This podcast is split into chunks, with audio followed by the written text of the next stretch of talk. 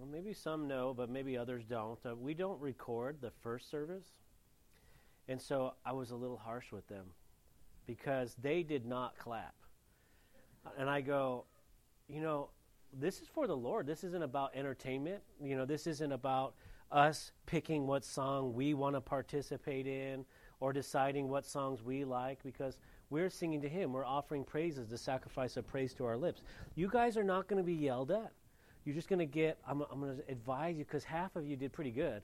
The, I still looking around though out of the corner of my eye, you know, because I'm a man of flesh. Arms folded. You can't make me clap. I'll clap when I want to. Hey, that's between you and the Lord.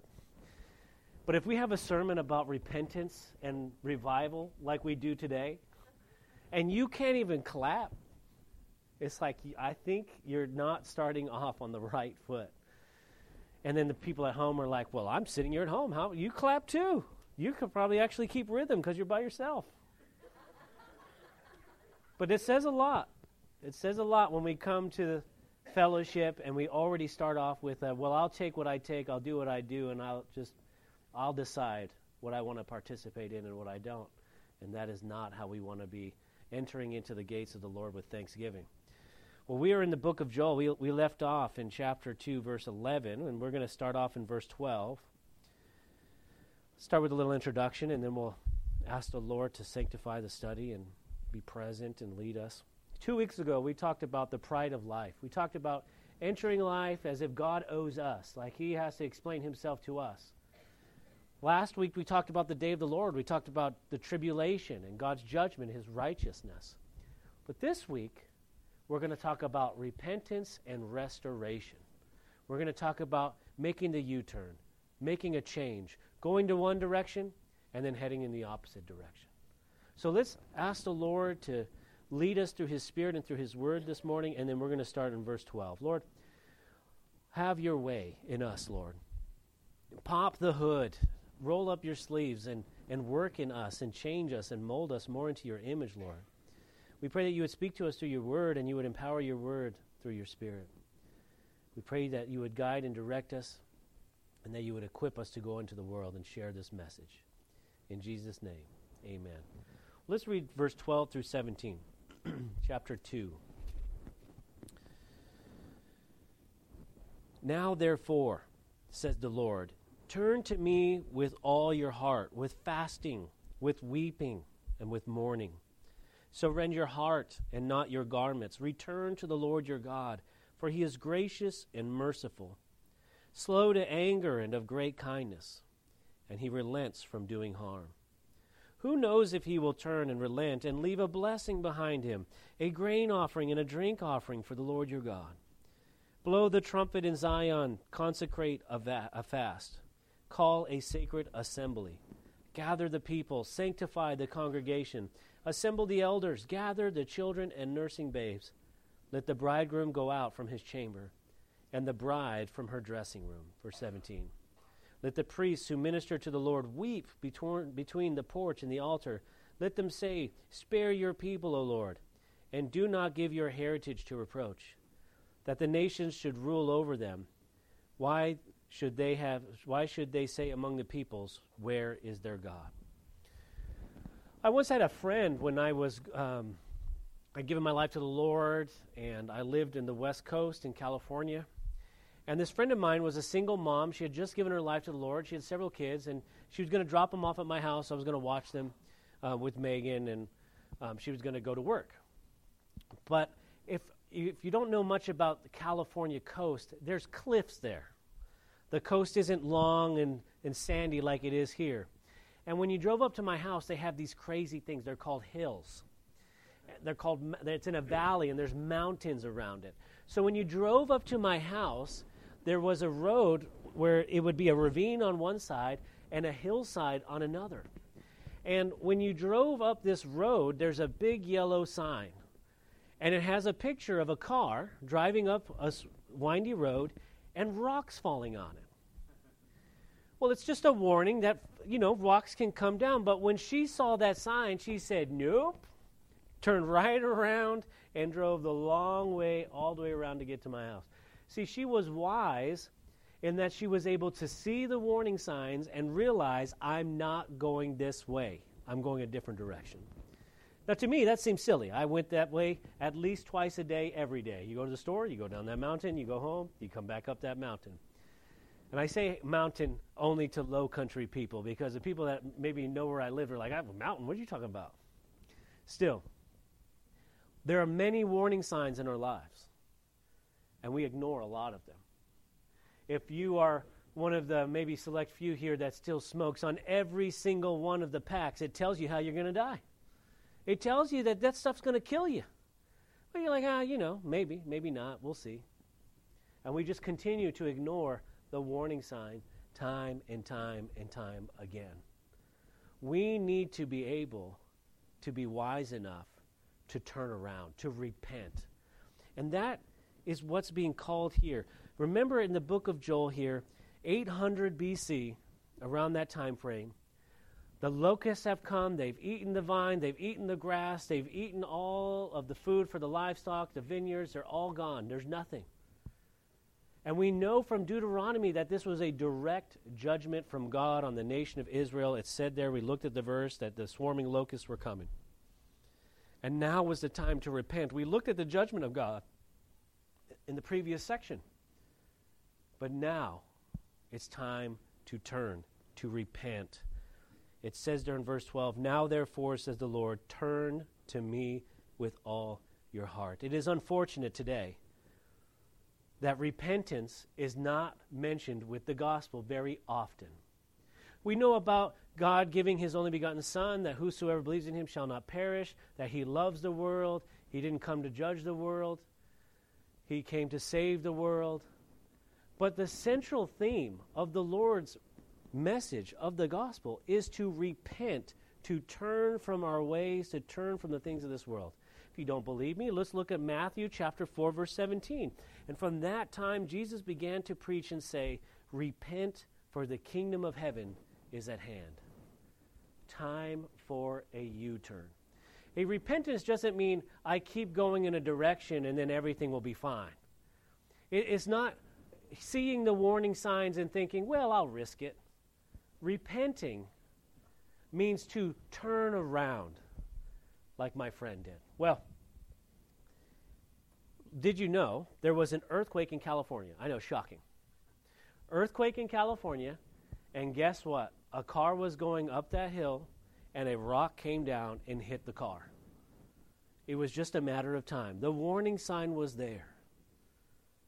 And we are beginning to see those things in our personal lives, in the church itself, and in the United States of America. And we're going to talk about those things. But what does the Lord want us to do? He wants us to turn away from death and destruction. He wants us to turn away from a perishing world and return to Him. It says, Turn to me with all your heart. Turn to the Lord.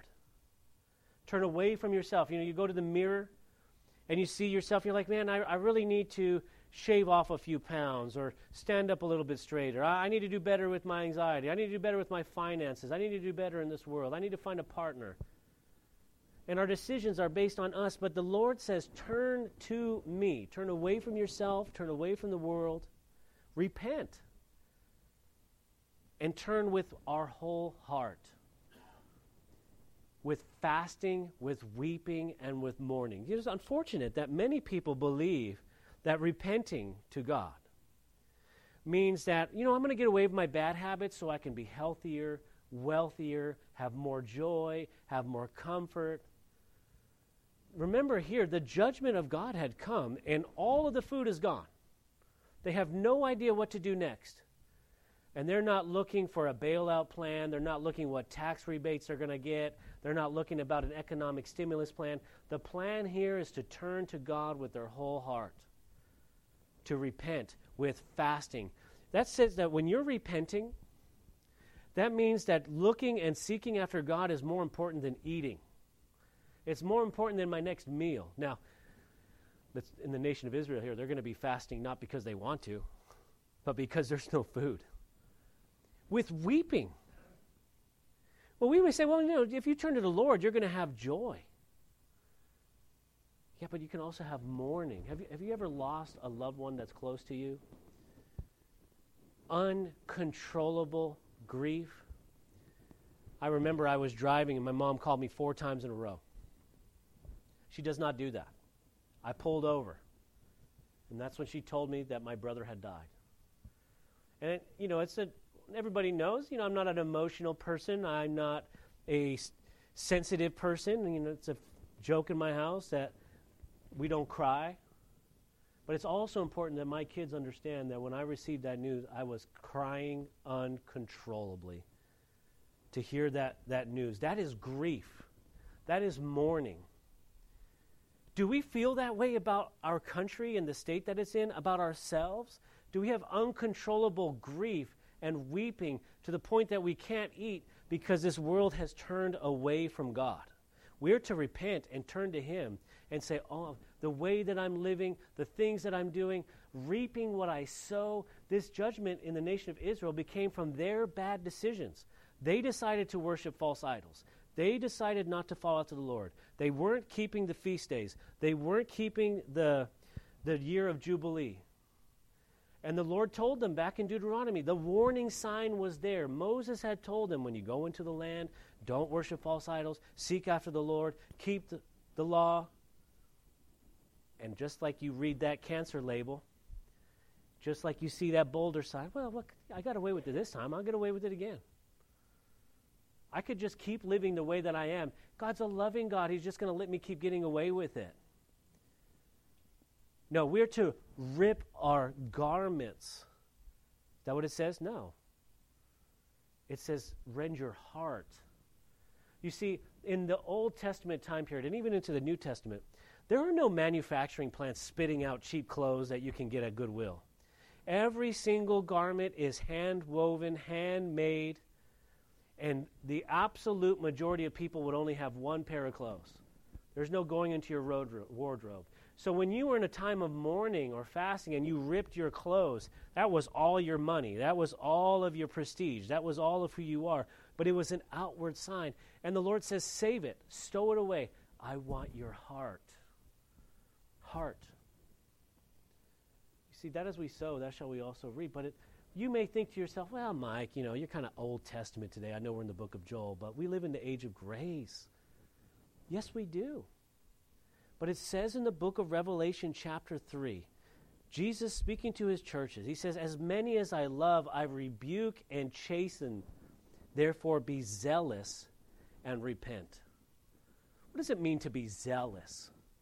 Zealous means that nothing else matters. You don't think about anything else. You are a single track mind. We see people that are zealous for making money. They're zealous for uh, a lady or a man. They're zealous for relationships or they're zealous for a sports team. That one friend that thinks they're actually on the team. Zealous. We're to be zealous for God. We're to be zealous for His Word. We're to weep, to mourn for a world that is rejecting Him, and realize that we have the balance of God's righteousness and His mercy and His love that's found perfectly in Jesus Christ. Jesus says to repent. He is coming back in judgment. We've seen that in the last chapter. We see this balance that He is a righteous God. And when we sin, and when we choose to make these choices, we need to realize that God is not mocked.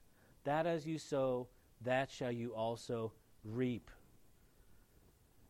If you have a terrible diet and you eat whatever you want to eat, and you're overweight and you're out of shape, and you get to the doctor and they tell you you got to have open heart surgery because all of your arteries are clogged, is that God's judgment? Or is He allowing you to reap what you sow? Well, then you're going to repent and you're going to turn. You're going to be like, I'm going to eat healthy. I'm going to have green salad. I'm going to go on a smoothie diet. I'm going to change my ways. Maybe you do, and maybe you don't.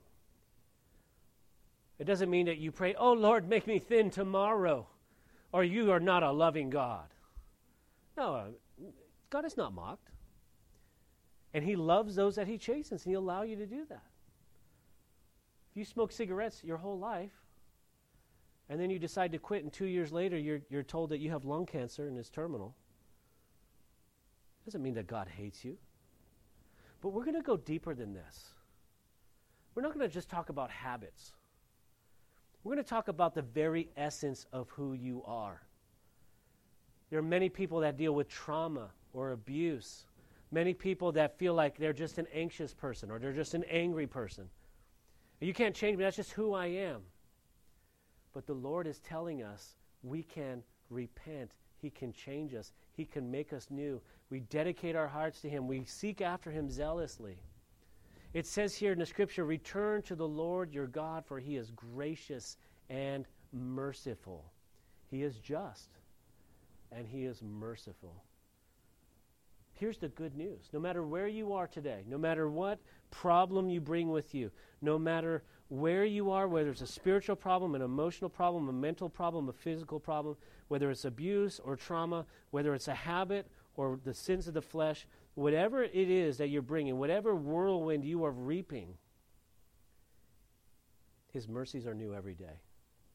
And you can turn to Him. Every breath that He gives us is a, a breath that we can give back to Him. Every heartbeat that He gives us is a heart that can be turned to God. Every thought, every movement, every portion of our life can be a blessing and an opportunity to repent, to turn down the mountain, to turn away from destruction, to say, Lord, that way is destruction and death and heartache, and I'm going to follow you above everything else. You remember what it says in Romans chapter 2, verse 4 Or do you despise the riches of his goodness, forbearance, and long suffing? not knowing that the goodness of God leads you to repentance. Israel was to choose God and live or turn to the world and die. That was the instructions there in Deuteronomy if you've been with us on Wednesday nights. And they often chose the world over and over and over again. And yet the Lord would send deliverers and judges and prophets and eventually his own son because it's the goodness of God that leads man to repentance. We make the mistake of thinking that this is about being healthier, wealthier, more comfortable, peace of mind. And we look at the things that are going on in the world, and I'm just like you. I just want to fit in. I want to do my job. I don't want to upset people. You know, I don't want to go out there and cause a big ruckus. I just want to come and hang out with you guys and read and study the Bible. That's what I want to do. But what did it say here in this portion of Scripture? They were to call a fast and an assembly. They were to meet in the temple. They were to meet together and to repent and to mourn because their nation had turned away from God. And they were to weep over it, to mourn, like I mourned over my loved one. Do we have the same heart? Or is our heart for, I'm coming to see God, I hope He makes me happy today. I hope He gives me joy today. I hope He makes me a little more comfortable. That's not the gospel. We are to choose the Lord, be zealous for Him, to seek after Him regardless of the consequences. And here we are, 2,800 years later, and the command is still the same to repent, to choose righteousness, to follow the Lord, to be zealous for Him. His ways are life and peace, justice eternal life with Him in the heavens, where we will rule and reign with Him when He restores this world. Unfortunately, some of us may be thinking, yeah, but n- not yet. Not yet. Let me, let me keep going down this path a little bit farther. No. Well, now in verses 18 through 24, it says, Then the Lord will be zealous for his land and pity his people the Lord will answer and say to his people, Behold, I will send you grain and new wine and oil, and you will be satisfied by them. I will no longer make you a reproach among the nations, but I will remove far from you the northern army. And I will drive him away into the barren and desolate land, with his face toward the eastern sea and his back toward the western sea. His stench will come up, and his foul odor, odor will arise will rise because he has done monstrous things. Fear not, O land. Be glad and rejoice, for the Lord has done marvelous things. Do not be afraid, you beasts of the field, for the open pastures are springing up. and the tree bears its fruit. The fig tree and the vineyard steal their strength. Be glad then, you children of Zion, and rejoice in the Lord your God, for he has given you the former rain faithfully. And he will cause the rain to come down for you, the former rain and the latter rain in the first month. The threshing floors shall be full of wheat, and the vats shall overflow with new wine and oil. You know, when we repent to God, we turn to Him, there's nothing to fear. And there's, this is so beautiful. If you put yourself 800 BC, the fields are gone, the vineyards are gone, the trees have been stripped, there's nothing, there's no economic hope, there, there's no way forward, there's no stimulus, there's no national debt that they can even go after. I mean, they're broken. And the Bible says through the prophet Joel, come, repent, turn to God, weep, mourn. And then there's these promises. I mean, they're beautiful. Fear not, O Lord, verse 21. The Lord has done marvelous things. Do not be afraid, you beasts of the field, for the open pastures are springing up. That doesn't mean anything to us, 21st century. What Joel is saying is, hey, look out in the fields. I know there's no grass, but they're starting to sprout. It says the tree is bearing its fruit. They could see the tree had been completely stripped of all vegetation and is starting to bud. It's starting to grow back. The vineyards, the same thing. It says in verse 23 For he has given you former rain faithfully. He's saying, hey, every year it rains and God continues to bless. Now, the nation of Israel, I should say Judah, even though it's Israel in general, but the tribe of Judah here, the southern kingdom, they're going to repent. They're going to have a 40 year godly reign of King Joash. Soon, very soon after Joel's prophecy, this seven year old king is going to be a righteous king. They're going to choose God, and they're going to have a revival. And they are going to have good times again. The vats are going to be full. The harvests are going to come in. They are going to make wine. They are going to get the vineyards back. The tree and the fruits of the tree are going to come back. But we're going to flip this around because I'm going to say some challenging things here. Spiritually speaking and historically speaking, I am not a prophet or a son of a prophet. I can simply read the signs and read my Bible and read history. We are living in America on the coattails of our forefathers who prayed and repented and had revivals. They established this nation in righteousness on biblical values. They went through tremendous warfare and famines and pestilences and depression. And we have been living off that fat, off that harvest, off that oil. When I'm not talking about oil that comes from the ground, I'm talking about the oil from the vine. And they struggled. And our time is fading fast. We took prayer out of school. We took the Ten Commandments down. We started taking away any reference to God to the point where recently they were stating in the press that one of our chief justices needed to recuse herself because she's a Christian. And because she's a Christian, she can no longer make sound judgments on spiritual matters. That would be an abomination in, gen- in generations past. And we have this glorious message here in the scripture. We need to repent as, as a nation, as individuals, the church in large, because just like I'm just like the church itself. Like, hey, just let me fit, just let me worship on Sunday, just leave me alone. You guys can do whatever crazy things you want. Here in Joel and the nation of Israel, they're called to repent and to mourn and to weep over that direction and to turn a new way. Listen, the warning signs are there. I'm not a prophet. If these things come to pass, it's because I can read the, head, the writing on the wall, like the Bible says. I can read the sign. But what do we do about it? We start with ourselves. We turn to God. Turn to me, he says, rend your heart and not your garments. L- these things should bother us. But we're saying nothing. Now, I want you to think, we're going to take this one level deeper. When we go into the kingdom of God, which we will, and we talk often about, oh, when I see this patriarch and I see this person, I'm going to meet Moses, I'm going to meet Jesus. What are you going to do when you see George Washington face to face? When you see John Adams face to face? And you say, well, I didn't vote because it wasn't worth anything. It didn't mean anything. I, I can only imagine. When he looks at you and says, My brothers died for this right. In England, they said that our vote didn't matter. We starved to death. We froze to death. We lost our families. We lost our businesses. We dedicated our lives for this freedom.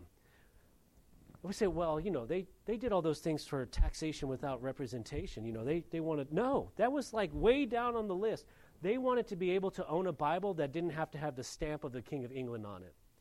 They wanted to have the right to go to church and not have the country tell them what church they had to go to.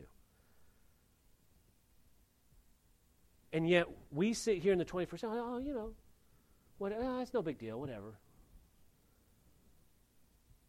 I remember growing up in the 90s, I know, dating myself. It was great. We didn't have to worry about getting nuked like some of y'all. There was no more Cold War. Biggest drama out there was the president playing the saxophone. I had a car. I had one of those first, you know, I was like 17 years old. I got my first cell phone. Click, click, clack, it folded open. Now, I know, I know some of you are like, cell phones, back in my day. Yeah, calm down, calm down. Those were our problems. I remember driving my Ford Festiva down to church, you know, giving my life to the Lord. It was great. Great. I have to worry about the world telling my son that he can be a woman. I have to worry about my daughter being taught that homosexuality is not only is it not bad, it is a good thing. It should be encouraged. And how dare you even say anything negative about it? I have to worry about violence. I have to worry about economics. I have to worry about all these things being impressed on my kids while I sit here and I say, well, you know, the Lord's coming soon. What are we going to do about it? My hope is that this nation, like our fathers past, will have such a great awakening, a great revival, that when the Lord returns, there's hardly anybody here. The pessimist will say, Oh, we're going to be so far gone in the econ- economics. We're not mentioned in the tribulation because we're just going to be so weak by that time. No, nope, I'm an optimist on this one because we have the same call for repentance that happened in our country in the 1700s, the 1800s, the early 1900s, the 1960s. There's been multiple great awakenings in this nation, and it starts with us repenting ourselves and assembling together and realizing that we should be weeping and mourning for the direction that this government, this world is going in, and we should preach the gospel. And we need to be zealous in our love for Him. They did it in times past. They fought wars, they went through famines, they went through depressions, sicknesses, a civil war. All for us to say, well, you know, vote. I'll vote if I want to. Know, no big deal. One day we will have to stand before our forefathers who were followers of Christ and make an account for what we did with their nation. See, I wanted to be crystal clear before we go into verses 25 through 27 that Jesus, he is not weak. You know, we oftentimes think that Satan is winning. We, we often think that somehow the Lord is weak. And then the Bible tells us that he has single handedly put every president, king, despot, dictator on the planet, he put them there. Some of them he put in judgment, and some of them he put in blessings. You can decide which one it is, which one you think it is. But there's nothing happening under his rule that he hasn't allowed to happen. Remember, God is not mocked. That as you sow, that shall you also reap. So, what are we going to do about it? Repent, for his mercies are new every day. We're going to seek after God. Now, I was talking nationally, and, but we started off on the personal level. Do you think that God is weak with your problem? The anxiety, the history, your trauma, your abuse, the things that God has done are allowed to happen in your life, I should say. Sometimes it was just reaping what you sow. Sometimes it was your father, your mother, your, your, your surroundings. Terrible things happen to you. And you come to God and you say, Well, this is just the way I am. You're going to have to deal with it. He can deal with the deep things. And that leads us to verses 25 through 27, some of my favorite verses in all of Scripture. Let's read them together. So I will restore to you the years that the swarming locust has eaten, the crawling locust, the consuming locust, the chewing locust, my great army which I sent among you. You shall eat in plenty and be satisfied, and praise the name of the Lord your God, who has dealt wondrously with you. And my people shall never be put to shame. Then you shall know that I am in the midst of Israel. I am the Lord your God, and there is no other. My people shall never be put to shame. I like what it says in the King James Version. It's a little bit more powerful. The Lord can restore what the cankerworm has eaten seems way more destructive than the chewing locust. The chewing locust, I feel like I'm going to call Terminix. The cankerworm, I'm like, oh my gosh, we're going to be destroyed. Those things that you think are not fixable, those things that you think are impossible, God's not done. He's not weak.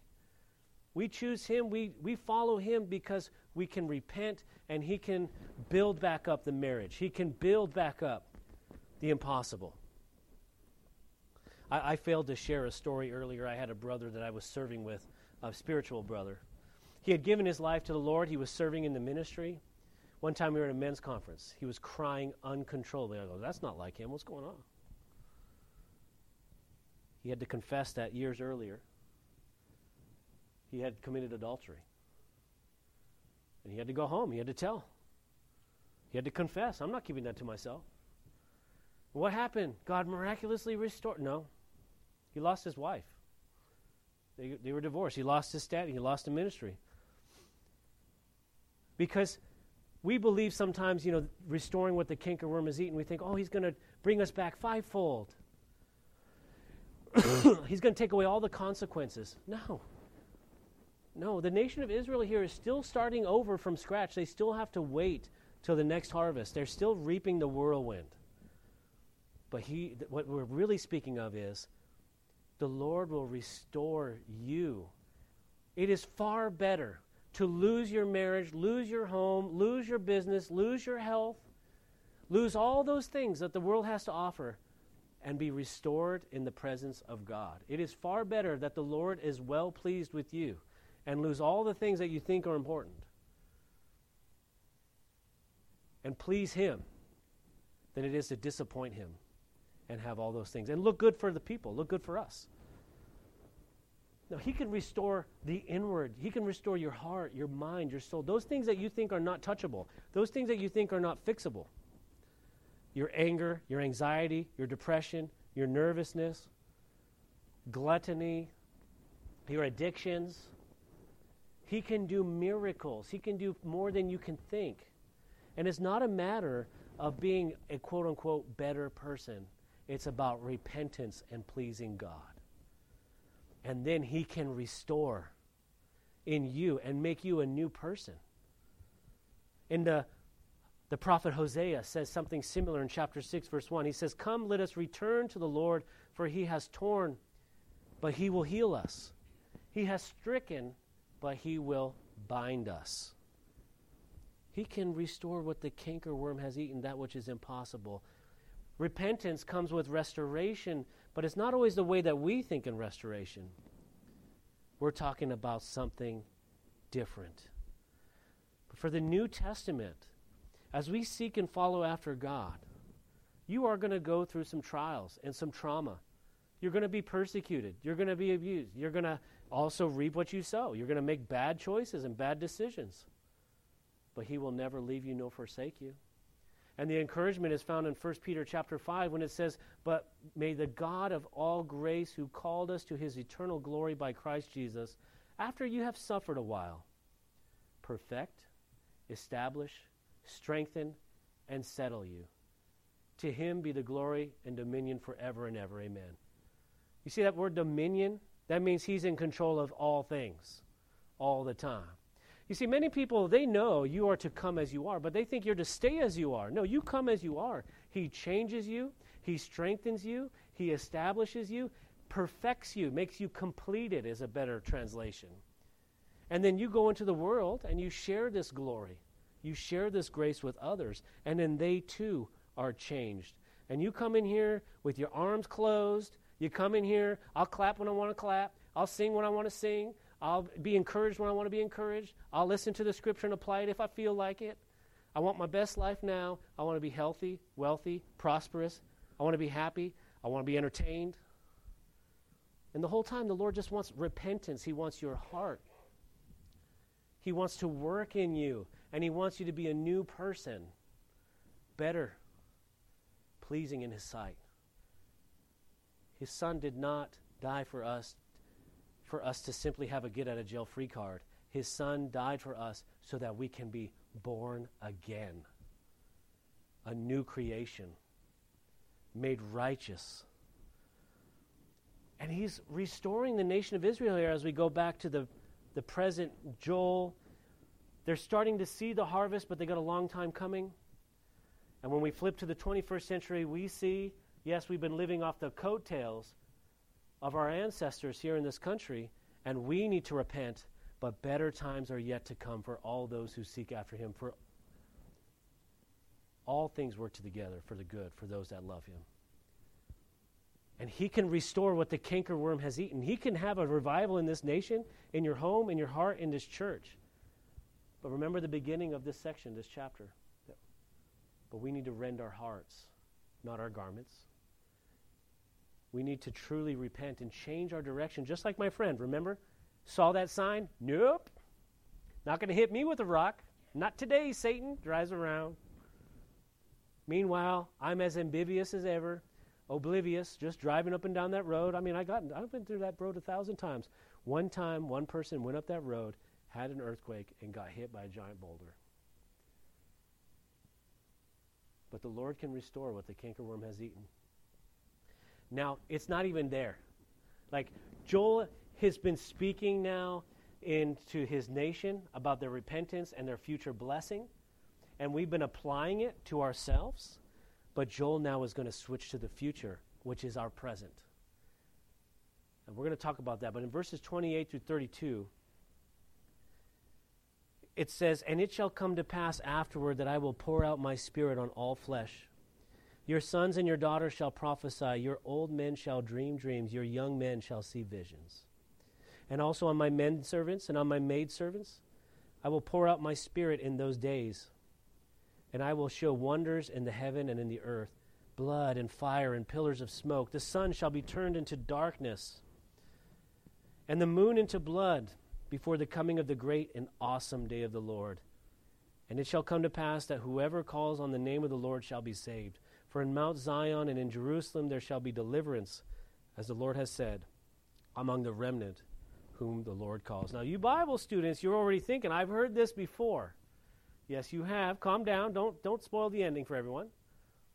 I want you to know this was written in 800 BC ish.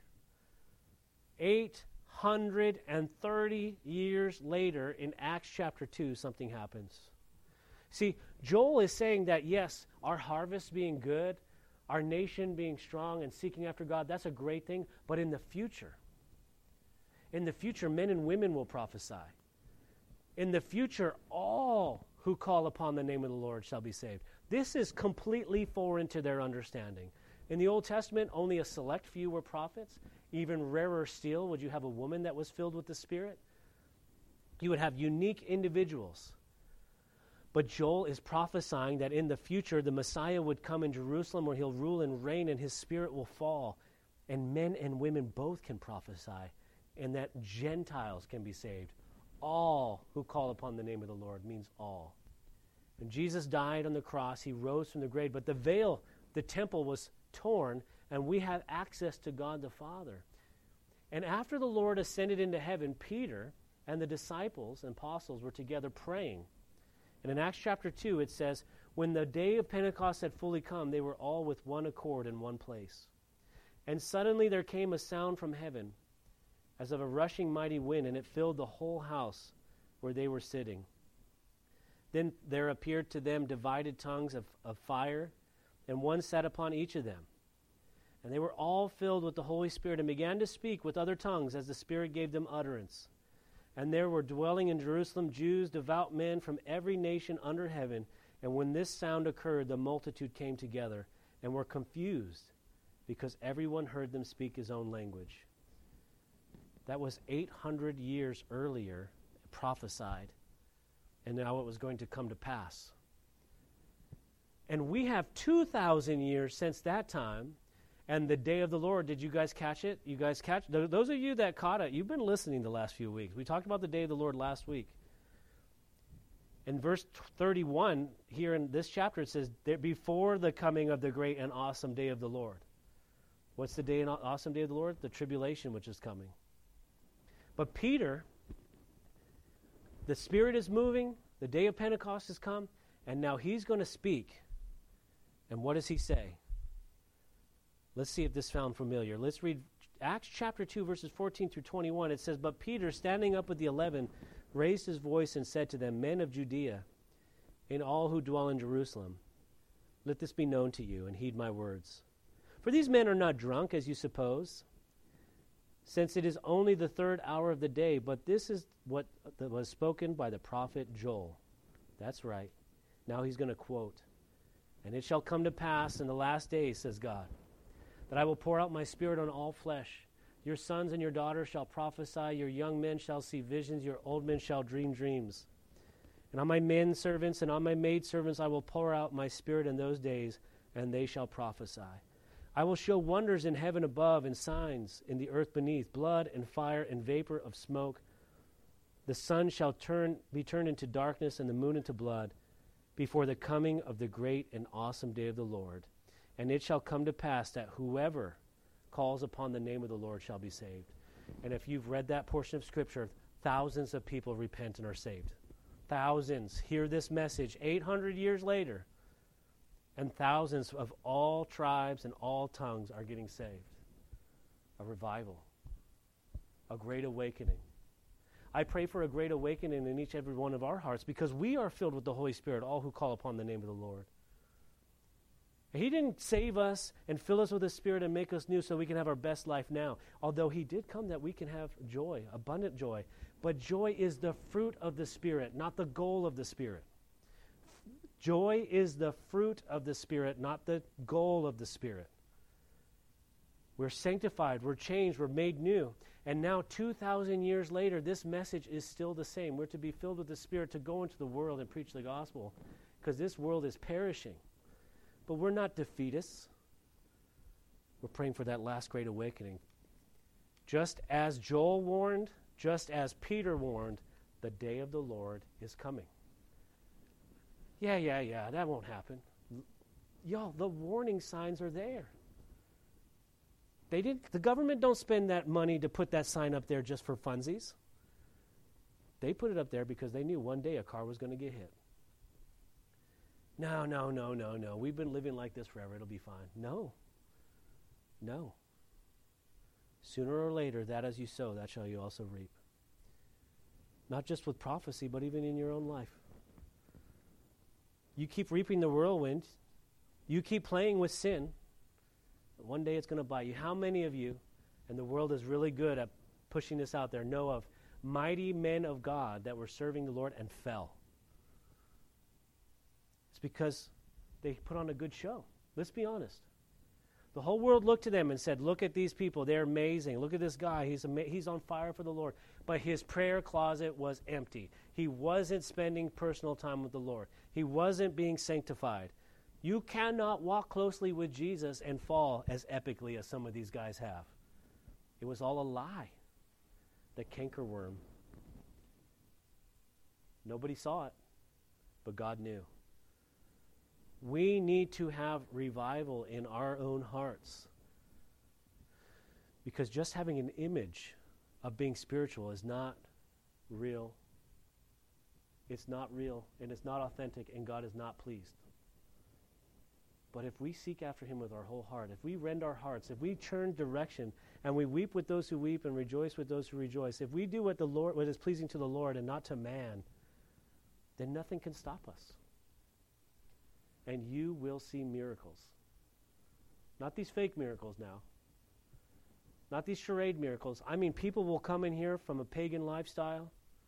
They'll come in here and you'll think they can't even be saved, and God will completely transform their lives. They'll be completely new. They'll get married, they'll have children, they'll raise godly families.